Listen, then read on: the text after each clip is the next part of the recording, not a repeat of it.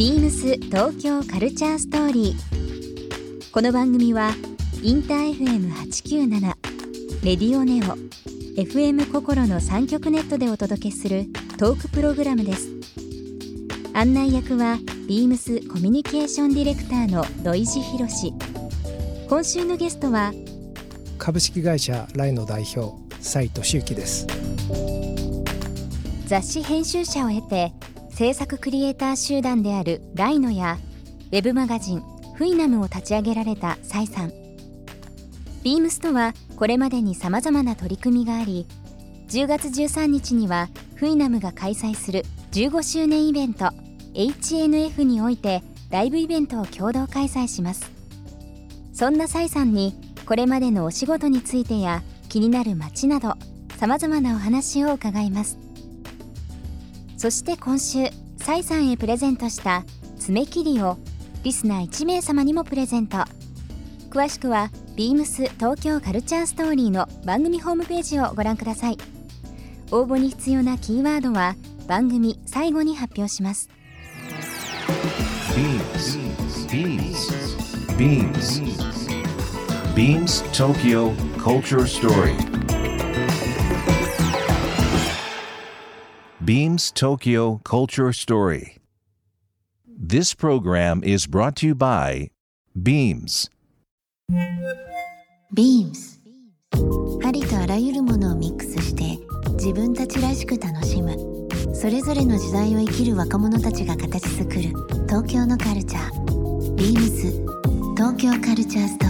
リー10月13日に、えー、フイナム15周年アニバーサリー、えー、HNF フイナムのフェスというのが、まあ、ビームスサポートさせていただく形で、えー、渋谷のストリームと渋谷リバーストリートで開催されますがその場所になるところがちょうど渋谷と代官山のちょうど間になりますけどもこのライノがですね、えー、あるのが、まあ、代官山ということもあって、まあ、僕どうしてもサイさんは代官山のイメージが非常に強いんですよ。そうですね。長いですかね。長いですよね。うん、もう何年ですか？仕事を、まあ、拠点というか、うん、最初に拠点を作ったのが94年ですからね。今ちょうど25年前。うん、うん、ちょうどポッパイの仕事をやりながら自分の、えー、仕事拠点として20年以上前に代官山来た時には僕なんとなく思ったのはまだやっぱ閑静な住宅街というか、うん、何かこうショップまあちらほらありましたけどね。そうですね。アクアガールとかね、うん、なんかレディース・レディーゴーとかなんかいろんなお店、うん、まああとはちょっと古着屋がいくつかあったりだとか、なんかドラマのロケ地とか勝手になんかそういうイメージが、ね、ね、ありましたけども今やもう時間経ちますがえー、代官山に蔦屋ができたりだとか、うん、いろんなこう商業エリアという部分でも改めてこう注目されてる代官山ですけど25年前に拠点っていうのはもうやっぱ早いというか。まあどうなんでしょう、うん、あのー、まあ割と土地勘があったっていうか恵比寿界隈でうろうろしてた時期もあったんで、うん、で家があっちの方あの世田谷の方だったんでその頃は。うんでまあ通いやすいってことで、まあ、原宿も考えたんですけど、うん、やっぱ代官山の方が近いからっていうことで、まあ、もちろんレントも安かった、うん、当時は。当時は。今はちょっととんでもないことになってますけど。とんでもないことですよね、えー、確かにね。僕もちょうど20年前で東京来た時ですけども代官山はねもうそんなに高くなかったです、うん、当時は。なんかあの三軒茶屋とか、うん、えー、の方がなんか高くイメージでしたけど今はもう本当にとんでもない今ちょっと何かがおかしくなっ、ね、おかしくなってますよね。うん。一時10年ぐらい前までって代官山駅って乗客があの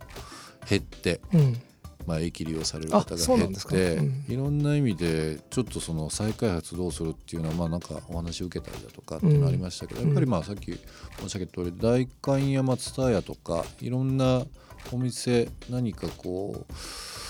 そういう装置ができてからガラッと変わりましたね。いやもう本当にガラッと変わって人が増えて、うん、まあ、特にあの子連れのお母さん方がすごく増えてるかな。ね。うん、あと渋谷と代官山、えー、と中目黒、うん。これそれぞれ駅ですけども今まで点だったのがうん。全部線になりましたうよね、ん。何かこう歩いて渋谷から代官山まで歩いて、うんまあ、元気だったら中目までそのまま歩いてと、まあ、下り坂ですから、ね、下り坂ですからね。何か一つの帯になってるっていうのはうんなんかすごく思いますけど、うん。まあ、そんな代官山でオフィス構えられてる崔さんですが代官山通信というはい。ブログを書かれてますよね、え僕もこれすごく好きで、ーあーありがとうございまはい。す、、拝見してますけども。まあどういうふうなの？をいつもテーマにい、やもうこれはも。うあのフイナムが始まった時から、まあ、日々更新するコンテンツがないと、うん。あの毎日来てくれないだろうって。でまあ拙い文章ですけどまあ、書けば、まあ、誰か来てくれるだろうってことで始めて、まあ、基本的にはウィークでは毎日更新するっていう勢いで来たんですけど、うん。最近ちょっとガス欠気味で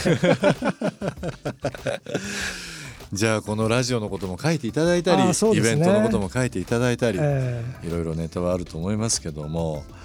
まあでもなんかこうやり続けること今のそのまあ時にはガス欠もあるかもしれないんですが、本当に今車だったりもそうですけども蔡さんという一つのですね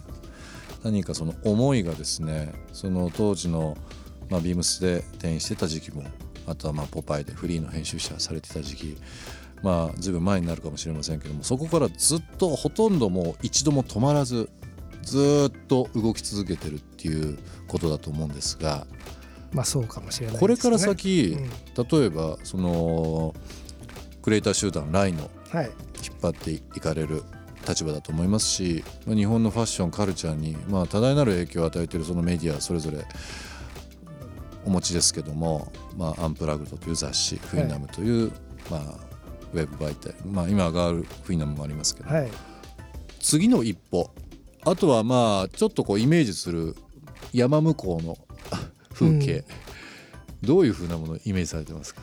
あのーまあうちの今の会社のライノのビジョンがですね、うん。ちょっと恥ずかしいんですけど世の中をヒップにしようっていうビジョンなんですね。だからヒップっていうとなんとなくちょっと手垢について皆さんちょっとなんていうのこうひげのええ。あるなんかサンフランシスコにいるみたいな感じがするかと思うんですけどそうじゃなくていわゆるかっこいいとかクールっていう意味をのことなんです。なるほど、まあ、世の中をかっこよくしよう、うん。世の中をクールにしようっていうとなんかあんまりピンとこなかったんですけど、うんうん。まあ、世の中をヒップにしようっていう方がうん。なんとなく自分の中でしっくりきて、なるで今の会社ライノの、えービジョンにしてるんです。うん。ですからあのーフィーナム媒体を通して世の中をヒップにしようよ、あるいはアパレルホワイトマウンテニアリングを通して世の中をヒップにしよう、うん。まあそんな風なことを今考え考えて考えて仕事していこうねっていうふうにスタッフたちには話してるんですね。うんなんか面白いなと思うのが、まあ、蔡さん含めそのキャリアあるスタッフの方々が今本当にそれぞれ支えられてるクリエイター集団。でありながらも僕勝手なイメージなんですが、わ